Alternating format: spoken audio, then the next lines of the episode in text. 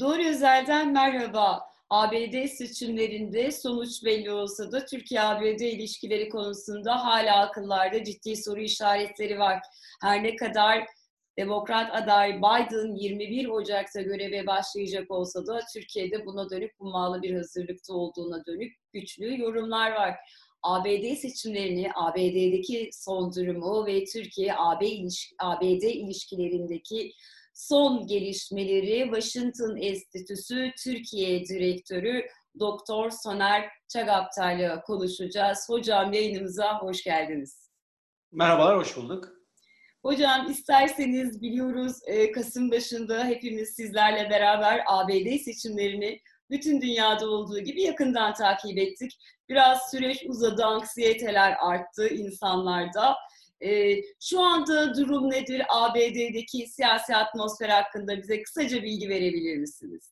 Ee, seçim sonuçları henüz e, buradaki e, Türkiye'deki tabiri kullanırsak e, Biden açısından mazbatayı alabileceği biçimde sonuçlanmış değil. E, burada eyalet sistemi var biliyorsunuz, federal sistem. Eyaletlerin her biri kendi seçim sonuçlarını kendisi nihayetlendiriyor. Bazı eyaletlerde seçim e, sayımlar hala devam ediyor ama görünen o ki e, aşağı yukarı 5-6 milyon oy farkla Biden kazanacak. Daha da önemlisi Biden delegeler e, arasında çoğunluğu sağlamış olacağı için e, seçimi kazanmış olacak. Herhalde e, artık eski başkan e, ya da e, e, kadük başkan diyebiliriz Trump e, kazandı, e, kaybettiğini kabul etmeyecek. Çünkü bence Trump'ın e, bundan sonraki ajandası 2024'te tekrar yarışa girmek. E, onun için de ben kaybetmedim, seçimlerde hile vardı e, diyerek herhalde yarıştan çıkacak. İşte belki de bunun altyapısını hazırlamak için e, seçimlerde hile olduğu iddiası e, konusunda mahkemelere gidiyor. Her ne kadar mahkemeler bu başvuruları geri çevirse de. Yani şunu söyleyebiliriz, e, artık Biden Amerika'nın yeni cumhurbaşkanı, yeni başkanı daha doğrusu. 20 e, Ocak'ta yemin ettikten sonra görevi teslim alacak. Ama o ana kadar e, belirsizlik e, yasal olmak üzere sayımlar konusunda bir müddet daha devam edecek. Ve tabii bu arada Trump sürprizler yapabilir, gider ayak. Ee, örneğin e, şunu bekliyorum ben. Amerika'nın e, dışarıdaki askeri kuvvetlerini, değişik ülkelerde görev yapan kuvvetlerinin bu, muhtemelen çoğunu hatta belki hepsine yakınını geri çekecek. Buna Irak, Suriye'de dahil. Çünkü Trump'ın mesajı şu olacak tabanına. E, seçimlerde hile oldu. Ayrıca ben bu gereksiz, lüzumsuz savaşları bitirmiştim e, diyecek. Çünkü şu gerçek var ki Trump bütün askerleri geri çekse de e, e, sahadaki fiziki e, gerilim, e, gereklilikten dolayı başa gelir gelmez Biden'ın ilk yapacağı iş bu askerlerin bir kısmını geri yollamak olacak. İşte o zaman Trump bunu 4 sene boyunca kullanacak. Seçimlerde hile olduğu gibi bir de benim bitirdiğim bu savaşları tekrar başlattı bu demokratlar diye. Yani e, önümüzdeki iki ay içinde e, sürprizlerle dolu bir dönem görebiliriz. Amerika Suriye'den tümüyle çekilebilir. Irak'tan tümüne yakını çekilebilir ama geri dönmek üzere. Çünkü oradaki tesis edilmiş istikrarın e, tırnak içinde devamı için e, bir miktar Amerikan kuvvetinin varlığına ihtiyaç var tabii ki. Anladım hocam. Çok ilginç noktaların altını çizdiniz. Belli ki e, Trump giderken de hesaplı bir biçimde e, gidecek. Özellikle Kesinlikle. 2024 vurgunuz çok çok önemliydi. E, 2024'de şimdiden de hazırlık yapmış gibi e, görünüyor. Hocam isterseniz... Hatta Dışişleri Bakanı, e, çok özür dilerim kestim, Dışişleri Bakanı Pompeo'nun bile hazırlık yaptığını söyleyebiliriz. E, onun da 2022'de senato yarışına gireceği Kansas'tan ve e, 2024'teki başkanlık yarışı için kendini hazırlamaya başladığı söyleniyor. Nereden biliyoruz? E, Amerikan Dışişleri Bakanı Pompeo bir ziyaret için Türkiye'ye geldi fakat Ankara'ya gitmedi. Sadece İstanbul'da e, İstanbul'u ziyaret etti. E, sanki Dışişleri Bakanı Çavuşoğlu ile görüşmek istemiyormuş gibi geldi ve orada e, gerekli olan bir görüşme. E, Fener Patri ile görüştü fakat bu görüşmesini Amerika'da ben dünya çapında dini özgürlükleri destekleyen bir e, e, başkan adayı olacağım mesajını vermek için kullandı bence. Şunu da söyleyebiliriz. Trump'ın e, idaresi, yönetimi bitti. Ama e, gerek Trump gerek Pompeo şu anda 2024'de hazırlanıyor. Kendi kulvarları üzerinden diyebiliriz. Evet yani Pompeo Trump'a rakip mi olacak hocam size Mutlaka. göre 2024'te? e, tabii ki çok yüksek ihtimalle e, işte o da herhalde Trump'ın e, bu e, düşüşten sonra bir daha çıkış yapamayacağını e, hissediyor ya da zannediyor, düşünüyor diyebiliriz. E, önümüzdeki dönemde sorun şu, Trump şimdiye kadar kendisine e, dikkatleri çekerek, e, çoğunlukla da e, insanları kızdıran mesajlar, tweetler yayınlayarak dikkatleri çekerek başarılı bir politikacı oldu. E, bundan sonra medya ona o desteği, dikkati vermeye devam edecek mi? Yoksa e, spotlar başka bir politikacının üzerine mi kayacak? Bu politikacı Pompeo olur mu? E, Pompeo'nun e, bence kendini yeniden e, e, e, icat etmesinin ya da siyasetçi olarak yeni bir platformda ortaya çıkmasının e, çünkü şimdiye kadar e, bir e, bürokrattı Amerikan Dışişleri Bakanlığı e, görevini yürüten ama e, bir e, siyasetçi olarak ortaya çıkış sürecinde ne kadar başarılı olacağı, kendisine ne kadar destek bulacağı ve belki de bir Pompeo-Trump yarışı olup olmayacağını görmek lazım önümüzdeki günlerde. Anladım. Teşekkür ederim hocam. ABD'deki son gelişmelere dönük çok e, çarpıcı bilgileri bizle paylaştığınız için. İsterseniz şimdi birazcık da Türkiye-ABD ilişkilerine Tabii e, ki. uzanalım. E, Türkiye'de de Sayın Hocam büyük ihtimalle takip ediyorsunuzdur ama e, Ekonomi Bakanı Berat Albayrak'ın e, görevden affını e, istemesini Cumhurbaşkanı Erdoğan uygun buldu. Yeni bir e, Merkez Bankası Başkanımız da var aynı zamanda. Bu çerçevede hukuki, insan haklarını da dikkate alan bir reform sürecinin başlayacağını ifade etti hükümet kanadı. Siz e, Türkiye'deki bu gelişmeleri de dikkate alarak ABD-Türkiye ilişkilerinin e, seyrini nasıl değerlendirirsiniz? Yani biraz reform oraya dönük bir mesaj gibi yorumlanabilir mi? Ee, tabii ki içeride ihtiyaç olduğu kesin reforma, demokrasi, insan hakları açısından, ekonominin idaresi açısından ama bunun bir de Türk-Amerikan ilişkileri ayağı var demek mümkün.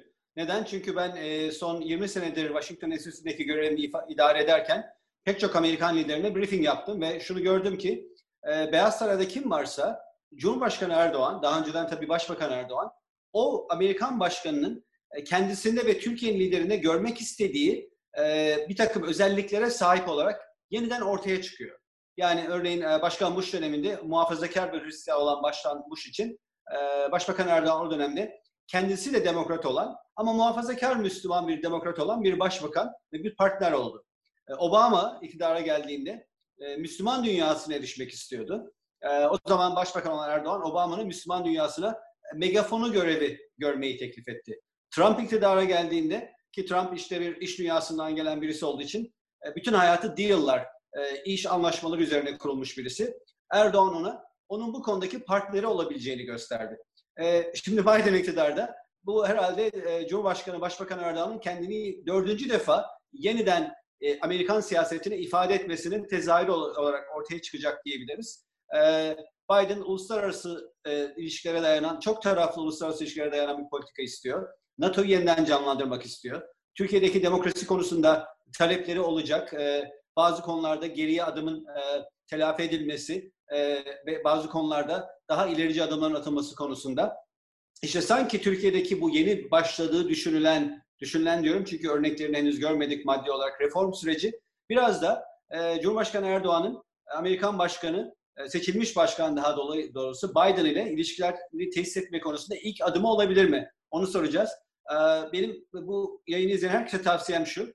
Retorikten ziyade sahada, alanda, Türkiye'de olana bakmak lazım. Örneğin yeni geçirilen internet yasası. Bu yasaya göre e, bir sene kadar içinde e, Türkiye'den işte Twitter'a, YouTube'a e, erişim büyük oranda, oranda engellenecek gibi görünüyor. Bir tarafta reform, özgürlük, hukukun üstünlüğü temasını yürüten bir saray var. Diğer tarafta e, insanların en temel iletişim aracı olarak, haber alma aracı olarak kullandığı sosyal medya platformlarına kısıtlama e, yasası var. E, bakalım hangisi kazanacak? Onu izlemek lazım. Bence Biden da zaten bunu takip edecek e, retorikten ziyade e, gerçekte Türkiye'de ne oluyor? Özgürlükler, haklar ve demokrasi konusunda. internet yasası bu konuda çok önemli bir e, işaret. Çünkü internet sadece insanların yazıştığı değil, özellikle e, Z ve Y kuşaklarında Türkiye'de insanların aslında içinde yaşadığı bir mecra. E, düzenli olarak kullandıkları. Bu konudaki kısıtlamalar e, aslında e, sadece haber alma özgürlüğü açısından değil, toplumun iletişiminin e, sağlıklı yürümesi açısından da bence önemli herhalde Beyaz Saray Türkiye'ye bakarken e, demokrasi konusunda somut adımların atılıp atılmadığına bakacak ve bu açıdan internet yasası bence önemli bir e, nirengi noktası olacak. Anladım. Teşekkür ediyorum hocam. Ee, hem bize ABD'deki durumu hem de Türkiye'de e, durumu ele alırken reform söylemine dikkat ederken hangi unsurlara bakmamız gerektiğini e, aktardığınız için son bir e, soruyla vaktinizin olduğunu biliyorum. Siz e, Biden'ın oradaki politikalarını, yaklaşımlarını da biliyorsunuz. Keza Türkiye siyasetini e, uzun süredir çözümleyen, bununla ilgili yayınlar, e, yazılar kalemi olan bir isimsiniz. E, Türkiye'deki muhalif hareketlerde, siyasi partiler biliyorsunuz yeni siyasi partilerde kurulduğunu dikkate alırsak e, Biden etkisinin Türkiye siyasetinin geneline nasıl bir etkisi olabilir diye bir soru sorayım size.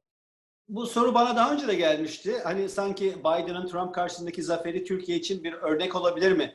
Demokratik evet. siyaset açısından e, diye. Ben bunu biraz farklı düşünüyorum. Çünkü sanki e, yakın zamanda Türkiye'de, İstanbul'da, Ankara'da gördüğümüz muhalefet zaferleri Biden'a örnek oldu gibi görünüyor. Neden? Çünkü bu e, popülist e, ya da e, anti-elitist e, siyaset tarzının icatçıları arasında bence Cumhurbaşkanı Erdoğan. Bu siyaset tarzını en erken benimseyen, belki Macaristan Başbakanı Orban ile beraber e, ve e, e, elitlere saldırı, e, sisteme saldırı e, ve e, popülizm üzerinden bir siyaset yürüten aslında kendisi elit ve sistem olan bir idare biçimi tabii ki. İşin paradoksu bu. E, Türkiye'de uzun yıllar e, bu tip e, siyaset tarzıyla muhalefet baş edemedi. Ancak işte İstanbul, Ankara seçimlerinde gördüğümüz e, radikal aşk tabir edilen e, strateji işe yaradı. Nedir o? Bu tür popülist liderle kavgaya girmeyin ama ona oy verenleri sevin stratejisi bu. İstanbul Ankara seçimlerinde bu işe yaradı. Bence burada Biden biraz bu modeli e, e, tabii ki ilerletti. E, Türkiye'den muhtemelen e, kesinlikle ilham aldı demiyorum. Fakat aslında herhalde bu popülist e, tarzı siyasetçilerle yarışmanın tek yolunun bu olduğunu gördük. Bu açıdan belki de Amerika'daki aslında e, değişim e, e dünyadaki demokratik güçler için bir nefes alma e, alanı sağladı. Çünkü Amerika'da popülizmin devamı e, Amerika Birleşik Devletleri'nin dünyada iktisadi ve askeri olarak e, kendi liginde bir süper güç olmasından dolayı dünyadaki trendler açısından belirleyici bir etki yaratacaktı. Son olarak şunu söylemek lazım. Demokrasi konusunda Türk-Amerikan ilişkilerinde önemli bir kulvar olacağını ekledik. Ve bu kulvar aslında ciddi. Çünkü Trump döneminde bu kulvar son derece zayıftı. Ama Türk-Amerikan ilişkilerinin bir de stratejik ayağı olacak. O da şundan dolayı Türkiye'nin komşuları İran, Irak, Suriye, e, Rusya, Karadeniz ötesinde e, Amerika'nın e, bu dört ülke konusunda ve işit meselesi konusunda yapmak istediği bütün siyasetleri uygulama sürecinde Türkiye ona yardımcı olan bir iş Amerika'nın siyasetleri siyaset adımlarını kolaylaştıran bir partner olabilir.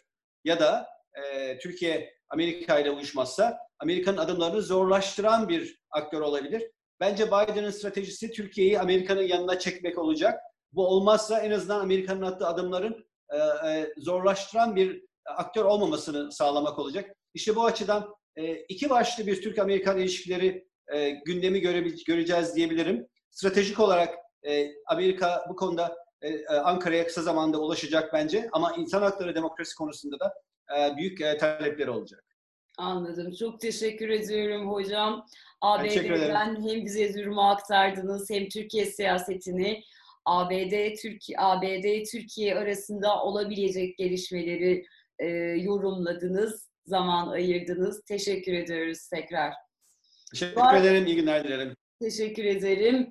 Duvar Özel'de bu hafta ABD siyasetindeki son gelişmeleri, ABD-Türkiye ilişkilerinde olabilecekleri, Biden etkisini, muhalefet Biden arasındaki stratejik olarak birbirleriyle stratejilerini paylaşmaya dönük vizyonları, popülizmin buna etkisini ele almaya çalıştık. Bizi izlediğiniz için teşekkür ederiz. Hoşçakalın.